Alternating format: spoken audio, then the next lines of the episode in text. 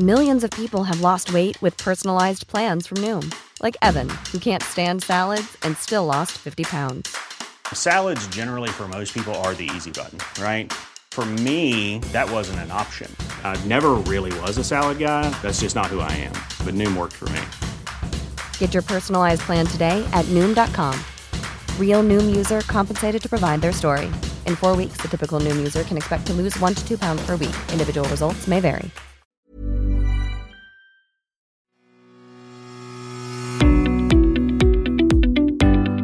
Hello and welcome to the Mick Clifford podcast with the Irish Examiner. Now, last Saturday in the paper, I wrote a column which was headlined McSwiney's legacy is being stolen by Sinn Féin. The piece referenced a Sinn Féin hunger strike commemoration event to be held in Cork. As part of the publicity around it, the event has highlighted Terence McSwiney, who was Lord Mayor of Cork when he died on hunger strike in 1920. I took issue with this on the basis that McSwiney died as part of a national movement for independence at a time of empire in the world, and there is no evidence, I contended, that he would have had anything to do with Sinn Féin's paramilitary wing, as it was the Provisional IRA, in the 1970s and 80s when, when the, all of the troubles were going on. Some, including my guest today, took issue with my taking issue, and they quite obviously believe there are strong links between the War of Independence and the violence engaged in by the Provisional IRA for 25 years at the end of the 20th century. This is an issue that has arisen now and again, and uh, it's done so a few times over the course of the recent decade of centenary commemorations. One of those who disagrees, and maybe strongly with what I wrote, was Danny Morrison, who's the former Director of Publicity for Sinn Féin and a writer of some repute. Danny has written a book, I think it was published last year, about what he considers, I think it's fair to say, the myths around the old IRA of the 1920s and the idea that what they were engaged in was completely removed from what the Provisional IRA was involved in over 50 years later. Free Statism and the Good Old IRA is the title of that book. And Danny Morrison joins me now. Danny, you're very welcome. Thank you, Mick. Thanks for the invitation. Look forward to this discussion. Yeah. Danny, if I could start with something that happened a few years ago, um, and as I said, in the course of the decade of commemorations, a Sinn Féin TD, and I, I, I don't want to name him because I think he was unfairly castigated at times and around other stuff, even apart from this. But anyway, he tweeted making comparisons between Tom Barry's flying column ambush at Kilmichael in 1920 and the killing of 18 members of the parachute regiment in 1979 at Warrenpoint by the Provisional IRA on the same day that Mountbatten, his wife, and two young teenagers were blown up. There was a big outcry over this tweet. And defending him, Mary Lou McDonald said it had been ill judged. And what Mary Lou said at the time was it was an attempt to draw a historical parallel between the auxiliaries and the parachute regiment, but that is neither here nor there. No, Danny, I'd suggest putting Terence McSwiney on a poster for this event is another example of attempts to align the Provisionals campaign with that of what is referred to as the old IRA from the 20s, with a view to softening public opinion on what went on primarily in the North during the Troubles. Surely, as Mary Lou said about the other matter, it's neither here nor there. I would say McSwiney was part of a national movement for independence. The Provisionals represented a small minority attempting to impose their will on the majority of people in this island. Where is the connection? Well, I think you're wrong on many counts. Right. Uh, if you want to, if you want to make the comparisons between Terence McSwiney and Bobby Sands, let's do that. I mean, uh, Terence McSwiney was taken from his hometown. Bobby Sands was driven from his home by loyalists in support of the Unionist government. Both men were in prison twice. McSwiney for 14 months and two months before his death, and Bobby Sands spent a third of his life in prison and died at the age of 27. Both were elected MPs. McSwiney relatively easy as he was unopposed in Mid Cork. And I think in the constituency at the time, there was probably around 16 or 16,500 voters. But Bobby Sands, he had a tough fight to be elected. And he was voted in with over 30,000 votes, even more than Thatcher got in their constituency. Both men's writings are in print decades after their deaths. And here's the important point both men were fighting to end British rule in Ireland. And during the Tan War or the War of Independence, people in the north took part in that war. British soldiers were killed on the Falls Road. Two RIC men were killed not far from where I live. Uh, British soldiers were killed and ambushed in South Armagh and Cross Crossmaglen. And I think what the important thing is that we should not we should not rewrite history because what happened, at, for example, at Narrow Water, there is a comparison between Narrow Water and, and Kilmichael, in my opinion. And it's that the, the same soldiers were representing the same government in putting down the nationalist community, which had been basically swept aside by partition. I mean, I, I, remember, I think it was the, the editor of the Irish Press, Frank, Frank O'Connor, he wrote, he wrote the book called The Indivisible Island, and he put it very succinctly. He says six counties were sacrificed so that 26 counties could have their freedom. And it has become worse since that because there is a glorification of the IRA of that period, which does not stand up to scrutiny. Because where, where was the mandate for the 1916 Rising? In the election before that, the Irish Parliamentary Party swept the boards. Yeah, there's no mandate in 1916. There's no question about that. And that was the so called blood sacrifice that went on for six days. However, the Tan War, the War of Independence, you had a general election 1918. Now, I know, Danny, that that was not explicitly a, a plebiscite on whether to go to war with the British. However, what it was doing was setting up a parliament in Ireland, and there was no question that the British would resist that by force. So even though it wasn't explicitly stated by inference, that was a mandate. Apart from that, you'd local elections in 1920 just after it started, and there was a, a, a large majority that voted in favour of Sinn Féin as it was and the Labour Party. In 1922, you had a general election where 78% of the people were in favour of the treaty and basically saying, stop the violence now right along that way, you had okay. the, the, moral authority of a large majority of the people going along with the decision over a very short period to invoke violence in order to assert their independence. Well, you're actually historically incorrect on a number of counts. Right, um, tell me where okay, now. Okay. First of all, when the prisoners got released in 1917, the Irish Republican Brotherhood and later the, what was become known as the IRA were organising for an armed struggle. Michael Collins was up to his neck in it. Yeah. They were raiding quarries in Scotland. They were stealing gelignite. They were stealing uh, detonators. They were raiding for arms in England. They were sending arms in from America. An, R- an RIC man was actually shot in County Clare uh, in 1917. And what my point is this the IRA was preparing for an armed struggle regardless of the outcome of the 1918 election. So that was uh, icing on the cake, if you like. But there was going to be an armed struggle, and the mandate for it was going to come from the fact that people felt oppressed, that they had no alternative. And that applied equally in the North. Because as far as the Irish establishment is concerned, the British government and a large section of the mainstream media, the violence in the North only starts when the IRA fires its first shot. They exclude everything that happened before that. The pogroms of 69, they exclude the curfew of 1970. So, yes, the IRA is involved in the armed struggle uh, in the 1970s. Yes, unconscionable, awful things happened, as do in war.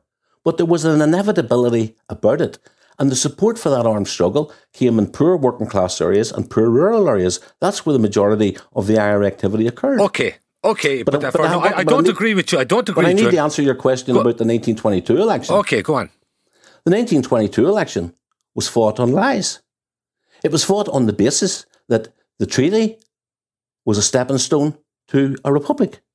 Now, if it was a stepping stone, I would like you or someone else to explain to me and the nationalist community in the north where was the next stone. There was no next stone, and in fact, the treaty that 1922 election was sold on lies that there would be a, a boundary commission which would uh, reduce the size of the north. It would become so uneconomically uh, viable that it would ultimately lead to reunification. So a series of lies were told about that election. Uh, they weren't lies, Danny, to be fair. The Boundary Commission, the issues, the problems that arose like that, that was an aspiration. And once the Civil War started, that went to pot a lot of it. There's no question about that. There's also no question that you were right to the extent there would be a feeling in the North that they were abandoned, and totally understandably so. The problem is what the alternative would have been at the time. And I have never seen anywhere where a viable alternative was put forward to what had emerged from there. Move it forward, though, again back to the north and the troubles of 69. I don't agree with you that people suggest that, that the violence in the media or what you call the establishment started when the IRA started fighting. I don't agree that was the case. I've seen it time and again. And there was a lot of sympathy at all levels in the South in the late 60s and early 70s for the nationalist community on the basis of the violence that was being perpetrated by loyalists and unionists as a result of the civil rights marches. But within a few years, once the IRA began their campaign to have a united Ireland and settled into what they called a long war. An awful lot of that support went because people did not want to stomach the atrocities. By 1992, this is towards the end of it even, in the Republic of Ireland, Sinn Féin's vote in that general election was 1.6%. That's 10 years into Sinn Féin and yourself being to the fore of it, in fairness to you, fashioning a very serious electoral machine. In the north in that year, the only seat that Sinn Féin had, Gerry Adams' seat in West Belfast, was lost to the SDLP, which held all four seats from the nationalist point of view. So the provisionals didn't have any moral authority for what they termed the long war. Let me. The moral authority came from the same moral authority that exists in any country where a people is oppressed and has no other form of expression to, to, to relieve that situation. Inevitably, repression leads to resistance. But Let's go back to 1922 and 1972 when you say things began to change. Early in 1922, a Catholic priest in North Belfast compiled a series of the statistics of partition and the people that were being killed in, in Belfast in particular. 500 people were killed, vast majority of them Catholics, even though we made up only a quarter of the population. He brought this pamphlet to the Free State government and they expressed an interest in publishing it. And then at a cabinet meeting, Ernest Blythe turned around and says, Hold on a minute. If we publish this, there's going to be sympathy in the South for the North. And in all likelihood, in a few months' time, we could be fighting with the IRA, we could be involved in civil war. If we publish this, we're going to be making things difficult for ourselves. Similarly, in 1972, when the Dublin government was going to get more drawn into it, they introduced Section 31 of the Broadcasting Act, so that, for example, the UDA, which was a legal organisation until 1992 and who tried to kill Gerry Adams, their spokesperson could be interviewed in RTE, but Gerry Adams couldn't. When Owen Carron was elected in the second by election uh, in Fermanagh South Tyrone after uh, Bobby Sands' death, RTE interviewed the loser, Ken Maginnis, a major in the UDR, but didn't interview Owen Carron. And this sent out a message that these people were sinister, these were the evil ones, and the poor unions were misunderstood. And that's the reason why uh, and, and, why republicanism was put down in the 26 counties in case it tapped in to a seam of sympathy which would compel successive Dublin governments to do something about the situation. Now, you asked me what, could, what they could have done. What they could have done was they could have integrated the national question into the national discourse. Instead, Dublin relegated the North to the Department of Foreign Affairs. They could have used international forums to highlight British oppression, for example, the gassing of the people in the lower falls or the killing of children by plastic bullets. They even bowed down when Britain refused to uh, cooperate with the inquiry into the Dublin Monaghan bombings. So I think that successive governments could also have provided a platform for voices from the North and the nationalist community. So we didn't think we had a voice. That's fair enough, and I'm not defending the government whatsoever, but some of the issues you raised, for instance, the hooded men, the government went to the EU or, or the UN over that, and there were a few other issues. Absolutely, I take your point, they could have done more. I also take your point, Section 31. Personally, I would have been against that. I think it was counterproductive. It's neither here nor there. That did not exclude uh, those people like Sinn Féin or anybody speaking on that behalf from the likes of the print media doesn't have the same impact at all. I understand that. Certainly not today, but there's a lot more in those days. But the other thing there is uh, you're suggesting, Danny, that the people don't have agency, that they're led by what the government do. And the, the reality for an awful lot of people at that time was they were waking up in the mornings and turning on their radios or whatever and hearing about the latest atrocity. And let's face it, the provisional killed more people than anybody and more civilians during that period. And that, as much as anything, and I would personally contend far more to do with anything to do with Section 31, turned an awful lot of people off what was going on. One other element to it the concept of a just war.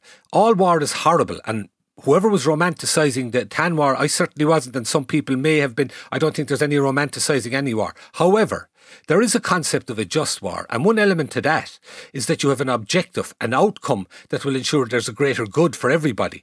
That objective was there during the Tan War. As far as the, the troubles were concerned, the objective of the provisionals to violently impose a united Ireland, that was never going to happen. It was completely unrealistic, and 25 years on, it hasn't even happened yet. Well, well, first of all, the place I'm I'm being interviewed here from West Belfast, and this place where I am now is not the place Oh, I yeah. grew up in. Whenever I was young, the Orange Order marched on the Falls Road, and we weren't even allowed to take a St Patrick's Day parade into the city centre. Uh, we had the British Army at the bottom of my street in Town Barracks here. So the situation has radically changed. But a lot of people don't like it, particularly the mainstream parties in the South. And you have like Fianna Fáil, the so-called Republican Party, Micheál Martin. I mean, one of the one of the reasons why there was a resolution of the conflict that there was now a political path to a peaceful united Ireland. And one of the conditions was that there would be, uh, if, if situation changed, if there was a likelihood of a change in public opinion, that there would be a poll, a border poll. Micheál Martin turned around and says, not on my watch, there won't be a border poll. So there you can see, and I think that reveals that uh, a big problem here is that in the South, as a result of partition, the 26 counties was encouraged to come in to its own. People were encouraged to think of it that the 26 counties was suddenly Ireland. And it was ignoring the conflict. And at the heart of the conflict was that Britain has no right to be here. It had no right to be here yesterday. It has no right to be here tomorrow. And we need to get them out and we need to decide our own future. And we can do it with the unionists. We can settle down. There's lots of dialogue going on uh, between various, at, at local level, at community level, even amongst former combatants. British soldiers, RUC men, IRA volunteers are all determined that it would never go back to that again. It'll never happen again. And you're suggesting that the main parties in the South, presumably Fianna Fáil and Fine Gael, you said they don't like the fact that the North is now a different place than it was 50 years ago and that they're preventing any move towards a border poll. I don't think they want United Ireland at heart. Yes, exactly. But that, uh, that's a big leap, Danny. That's basically suggesting my understanding of what Micheál Martin said was there wouldn't be a border poll until such time as there was a realistic prospect that it might pass, and that, that's a provision of the Good Friday But Agreement. won't- anyway, But Mick, how can you prepare? You need to prepare for it. The government has the resources to bring in international economists, political theorists to look at all of the options. Because I mean, I don't want it sprung on someone tomorrow morning. I want to see what the case laid out to be. And United, Ireland has to make social, economic, and political sense. And we have to be able to make that case and to be able to persuade people who are opposed to it. Traditionally, of course, the unionists, we need to make a strong case for a United Ireland or whatever way it's reconfigured that it makes social, economic, and political sense. And it's, it's a better situation than what we currently have. Yeah, but I think people, so a lot of people would suggest the fact that we're not there has not an awful lot to do with the Irish government and a hell of a lot more to do with differences that are there among the, the, the, the two traditions that have to share the, the northeast No, well, part well, of well, the the problem- yeah, that's f- easily said, but in practice, in practice, I mean, you look at the the, the Free State mentality uh, that's still current there. We know uh, Eoghan, Eoghan Harris described Mary McAleese as a tribal time bomb when she went to stand for the election. Martin McGuinness was told on RTE, an election programme, when he stood for president, go back to your own country. Uh, the Irish Times last year had a poetry competition for what it means to be Irish today. But you weren't allowed to take, enter into it if you were from the north. RTE regularly puts up maps of Ireland in which the, the towns and villages of the six counties have been submerged in the North Atlantic. There's this constant, constant uh, attempt to say to, to, to, um, to state that the 26 counties has become Ireland and that we are somehow different and we don't belong and we're demonised. Uh, well, no, I, there are individuals particular things, Danny. The notion that you're demonised in general down here, people from the north, people can make up their own mind about. Let me, Let me ask an you one thing, though. Let me ask you just, one thing. Just let me, listen, just let me give you an example. Go on. Sinn Féin brought down the power sharing executive, I think it was in 2017, over an RHI scandal. Now, there was going to be a resolution of it, but then the DUP took cold feet over the introduction of an Irish Language Act. Micheál Martin got up in Leinster House and said to Sinn Féin, get back into power sharing with the DUP. And the next week he was saying Sinn Féin uh, cannot be in government in the south because they're they're they're. they're what, what, was wrong with Sinn Féin? That's he says they should not be in government in the south, but they better get back into government in the north. How do you explain that mentality? Well, it's part of political um, oppositions, quite obviously. To say that the situations are similar, Danny, irrespective of what you're saying, I don't think so. But can I take you up on one thing? You talk this notion that the 26 counties now describes itself as Ireland. What would you describe the 26 counties as? Because its official name is the Republic of Ireland. And an awful lot of people who describe themselves as Republicans refuse to call it that. Mm. To me, it's the Republic of Ireland. Oh, that's grand. No, okay. So one yeah, other element the Republic to that. of Ireland. No, I that's mean, a, that's I fair mean, enough. Uh, a lot of people in Sinn Féin won't call them. That's that, that's fair. One other element to that, though, in, in the similar theme, the provisional IRA described it as of Óglaigh na hÉireann, the Irish Army. I mean, if you have a problem with people in the south, now I haven't heard of much, and I can understand if you do hear it that it's off people just calling it Ireland. An awful lot of people had problems with the idea of the provisional IRA describing itself as effectively the Irish Army. Well, it means Volunteers of Ireland, and it was historically inherited down the years from 1920 when Fianna Fáil refused to, when you know not Fianna Fáil because they weren't formed until 1926, but De Valera's Sinn Féin refused to recognise the 26 counties. It has gone through many permutations: the Free State era, Republic of Ireland. No, I, I call it the Republic of Ireland. I, all the Republicans, if they don't like that term, that's fine. But I call it the Republic of Ireland. Fair enough. To know what's really happening, subscribe to the Irish Examiner today at irishexaminer.com forward slash subscribe. Hey, I'm Ryan Reynolds. Recently, I asked Mint Mobile's legal team if big wireless companies are allowed to raise prices due to inflation. They said yes. And then when I asked if raising prices technically violates those onerous two year contracts, they said, What the f are you talking about, you insane Hollywood ass? So to recap, we're cutting the price of Mint Unlimited from $30 a month to just $15 a month. Give it a try at mintmobile.com slash switch. $45 up front for three months plus taxes and fees. Promo for new customers for limited time. Unlimited more than 40 gigabytes per month. Slows. Full terms at mintmobile.com. No, back again to where we started in terms of, of um, that differences people would have in relation to the, the, the, the Tan War and the Troubles, as it's euphemistically called.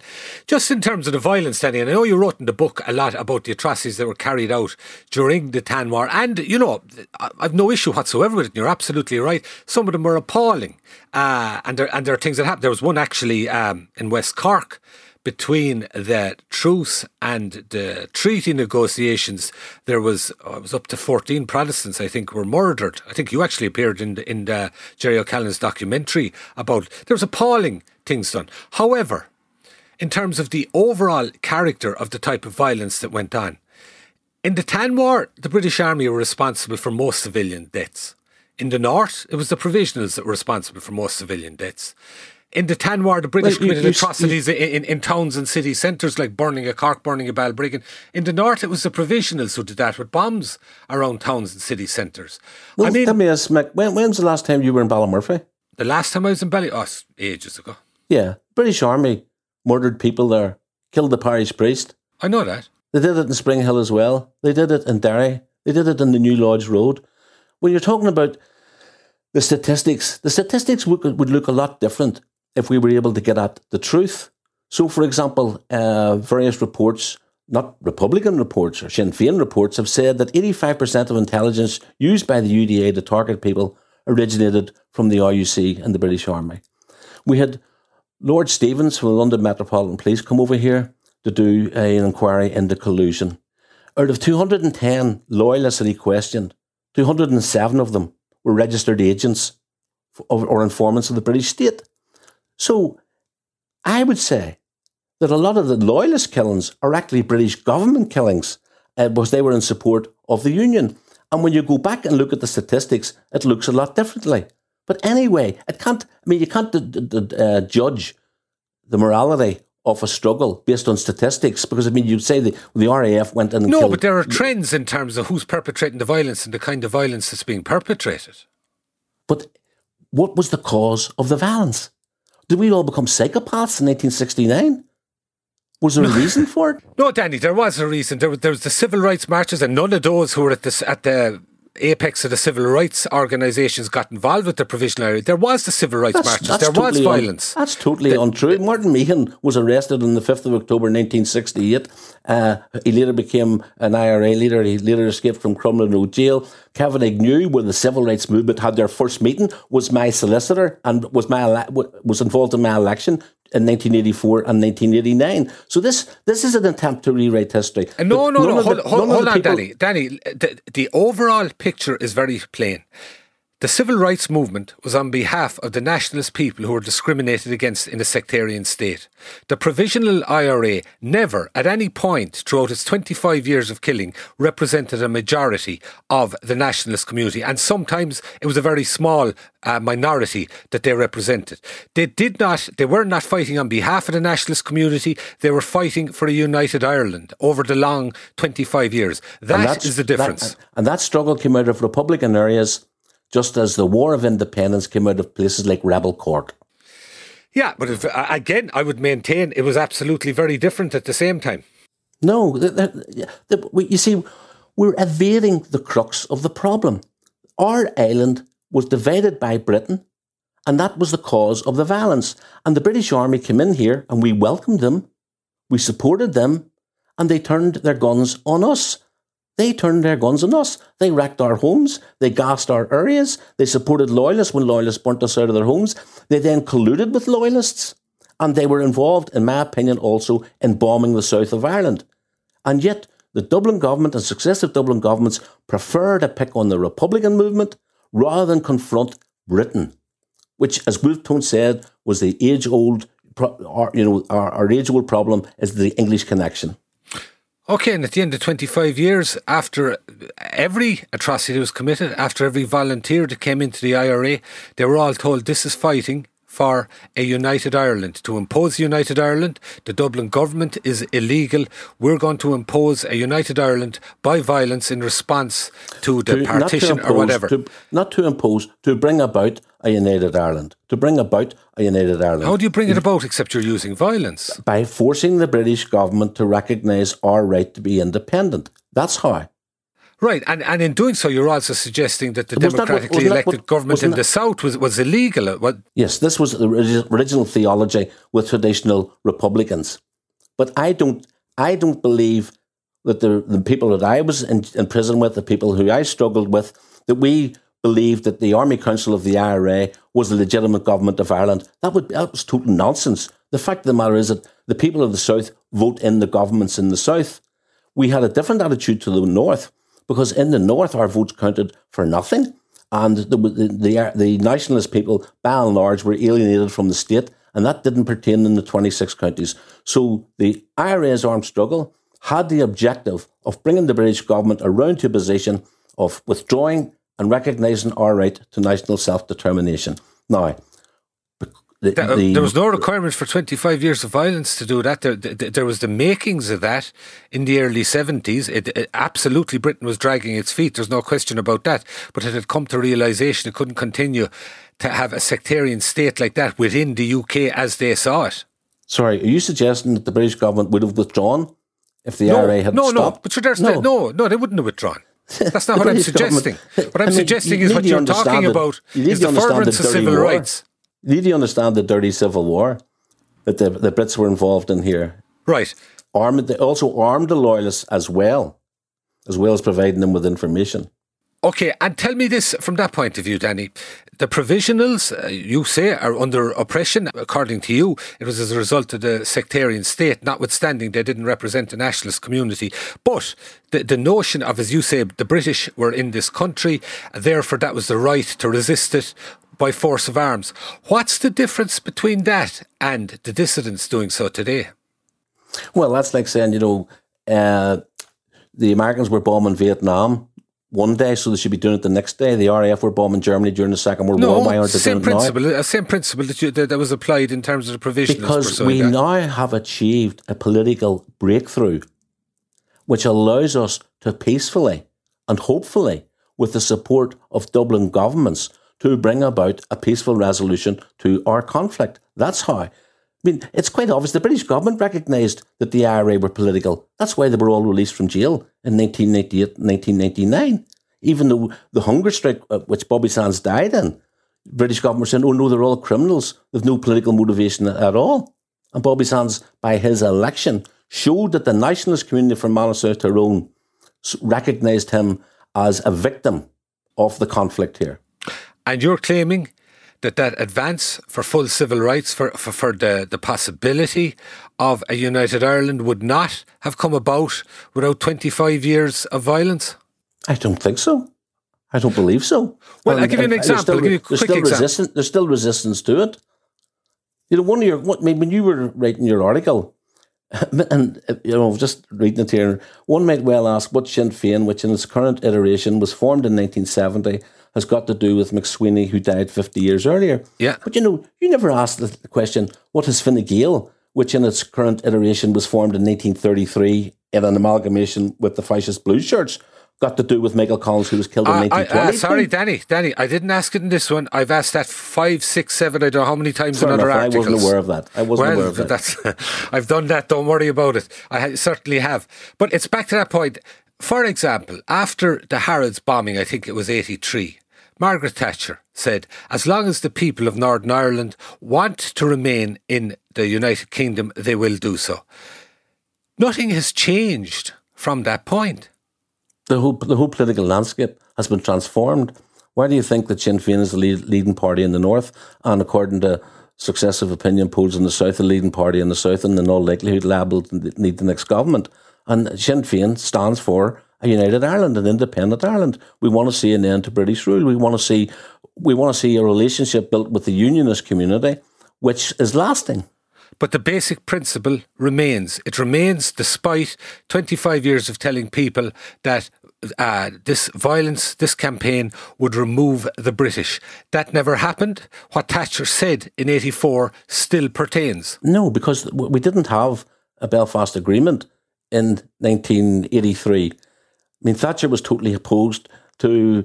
I mean, she even when when Garret FitzGerald approached her with the modest proposals from the New Ireland Forum, she said, "Out, out, out." She was completely dismissive of even the Irish Premier. Okay, and look back again, bring it back to where we started. You maintain that notwithstanding the, the, the fracturing, the iterations of the IRA that have come into being over the last 100 years, that the provisionals, and by extension Sinn Féin as you're called today, or originally provisional Sinn Féin, has a link to the people who were involved in the Tan War. And notably, the other point I make there, Danny, and I made this in the article, the type of people you link to are those who died within the war before the, the, the guns fell silent and they were able to to decide their own politics. And the vast majority of those went and worked within the parameters of the Free State, Fianna Fáil, Fine Gael and, and other parties. Yet, you would claim that those like McSwiney, like Liam Lynch, for instance, in the Civil War, that you've a purchase on them, to put it that way. Oh, No, I can't claim what if they had lived, what their views would be. I can't. I can't claim that. I think it would be silly to claim that. But I think it is also silly uh, not to recognise the parallels that you know the parallels between Bobby Sands and Terence McSwiney. They were both elected by the people in certain circumstances. In Bobby's case and in Terence McSwiney's case, where Britain had a grip on the entire country, and Britain was forced by the IRA to release its grip on the 26 counties. And, you know, when, when, when, Vietnam was partitioned in 1954, North Vietnam didn't say, well, we've got our 26 counties, you know, happy days. They, no, they didn't. They said that our whole country should be free. There should be no, first of all, they fought the French, then they fought the Americans. Similarly, here, I do believe that successive Dublin governments have been remiss have ignored the nationalist community in the north, despite the fact that they took the, the, the hooded men's case to the European Court in Strasbourg. But by and large, they have sided with the British and the British version of events. And that is an untruth, in my opinion. Okay, and one other element in terms of the north south uh, factor in that, would you accept that the kind of apathy that you reference, and I think you're correct in it, in large parts of the south, and the, disillusionment with what what was going on in the north right throughout the 70s, 80s, and into the 90s, a large part of that was because people were turned off by the atrocities being committed by the provisionals. I would say that yes, a lot of people were turned off by uh, IRA activity. Some innocent civilians killed in explosions, etc., and in other types of operations. I would say that, and I would say that, that that's quite normal and natural and human. But to be in the cold face and to be in the midst of all of this, with the, the, the British British uh, soldiers killing people, uh, handing information to loyalists, the, the DUP being cheerleaders, in my opinion, for loyalists, and and then a double standard being applied to uh, Sinn Féin. I think that that has perpetuated the problem, uh, and I think we're now on our way to resolving it. Okay, and finally, one thing, Danny, and this is a thing that I'm just curious about because I, I, I, go back to the Civil War in 1922 and the anti treaty side were described as Republicans, and we've had various notions of what Republicans are. You've you know, followed the Republican Party, but Republican, as, as it has evolved over the last 50 or so years, it tended to be associated with the provisional IRA in the first instance. Currently, we have a situation where those who self identify as Republicans go right across a very broad span. You have people, for instance, in the dissidents who believe in to continue killing for a united Ireland. You have people outside of Sinn Féin who, who are in favour of the peace process, but they've been disillusioned with Sinn Féin and that they'd be more left wing than Sinn Féin, a lot of them. They describe themselves as Republicans. And then you have Sinn Féin who I think it's fair to say a lot of the time think they have a purchase on the term Republican and they're non the, the, the, element of their politics that does not include the issue of the island and whether it should be unified they've gone through a complete transformation over 20 years. They're currently even their leading um, politicians are describing them as centre left. They describe themselves as republicans. Would it not be better would it not be more accurate and to, to describe everybody simply as united irelanders? Because that's all they have in common. Well provided that's what they want. I have, I have no difficulty with that you know, I mean, a Republican is someone who doesn't believe in a monarchy and believes in the democracy of the people. And there are many people uh, subscribe that or who claim to be that.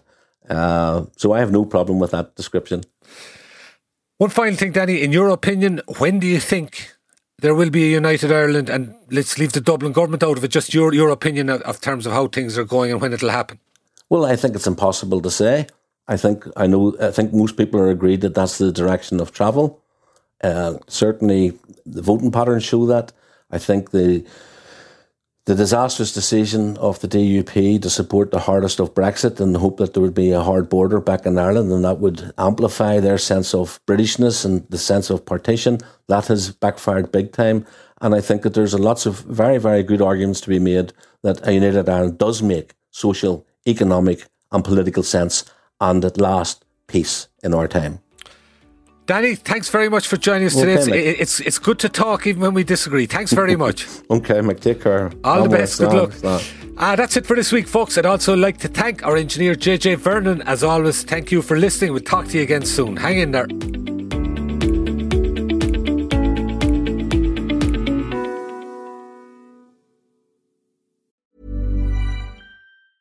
Informative, middle school kids from New York City public schools interview a phenomenal collection of grown-ups. Me, like, I don't know what I want to do. You don't have to have all the answers. I feel like a lot of people's favorite topics are like interest in their life. That is a really good answer. The podcast where the leaders of today are interviewed by leaders of tomorrow. Listen now at newyorkedge.org slash formative or wherever you get your podcasts.